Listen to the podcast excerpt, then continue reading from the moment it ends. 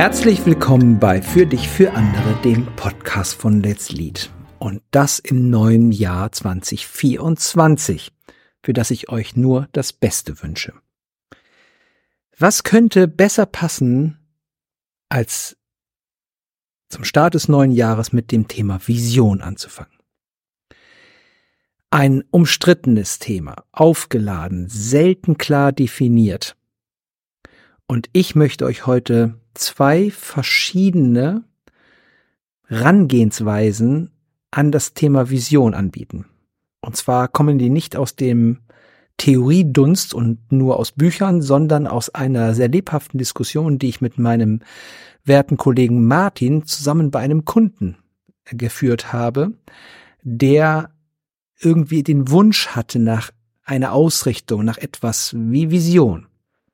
Und wir haben dann in dem Workshop festgestellt, dass Martin und ich zwei sehr unterschiedliche Herangehensweise haben, ähm, wie wir eine Vision definieren oder wie man sie erreichen kann.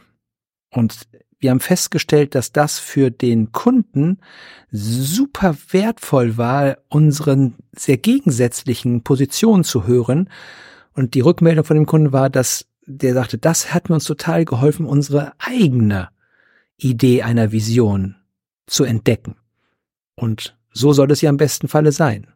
Jede Führungskraft, jede Organisation findet den Weg, der zu ihr am besten passt.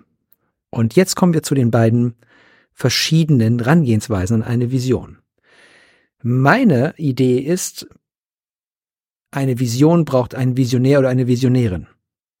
Man kann sich eine Vision nicht erarbeiten, erworkshoppen, erdenken, sondern sie kommt aus einer Idee, die eine Person nicht mehr loslässt.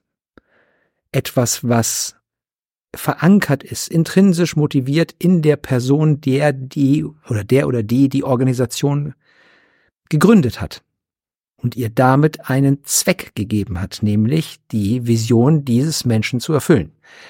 Die Buchliteratur ist voll damit, mit tollen Beispielen und ich nenne natürlich mal welche von Apple über Tesla, die Klassiker, die kennt ihr, aber auch viele kleinere Unternehmen sind gegründet worden von einer Unternehmerin oder einem Unternehmer mit einer Idee, die diese Person nicht mehr loslässt, die sie in die Welt bringen will und die sie antreibt. Dann kann es passieren, dass die verwässert und dass die wieder verloren geht, dann muss sie wiedergefunden werden. Bei Patagonia war das zum Beispiel so. Aber das ist etwas, woran ich sehr stark glaube, dass eine Vision etwas ist, was von innen heraus aus einem Menschen kommt. Klang gut. Und dann sagte Martin Marcel, ja, das ist eine sehr idealistische äh, Idee, die kann auch mal passieren. Was macht aber ein Unternehmen, was keinen Visionär hat? Das einfach so gegründet worden ist, was so entstanden ist, vielleicht aus einem Kundenprojekt, aus einem Marktbedarf, aus einem Problem, was die Firma gelöst hat. Und als er das sagte, sagte ich so, shit, äh, du hast recht, Martin, es gibt viele Firmen, die sind einfach so entstanden. Die hatten keinen Visionär oder keine Visionärin.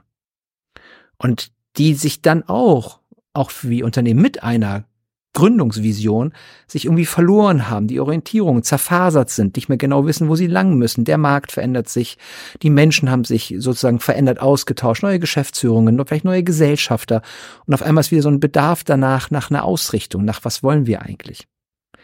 Und für diesen Fall hat der Martin ganz pragmatisch gesagt, Marcel, da macht es Sinn, wenn man eher aus der Strategie herausdenkt, also wenn man eher was können wir denn gut? Was ist unsere Zielgruppe? Wo wollen wir denn innerhalb des Marktsegmentes hin? Also eine viel pragmatischere Idee einer Vision, die zwar groß gedacht ist und einen weiten Raum gibt, aber die eher aus dem operativen Business kommt, also die aus dem Jetzt erwächst und da vielleicht auch ausgrenzt und sagt, das machen wir nicht mehr, da wollen wir hin. Also eine Schärfung des aktuellen Portfolios von Produkten und wo man hin will.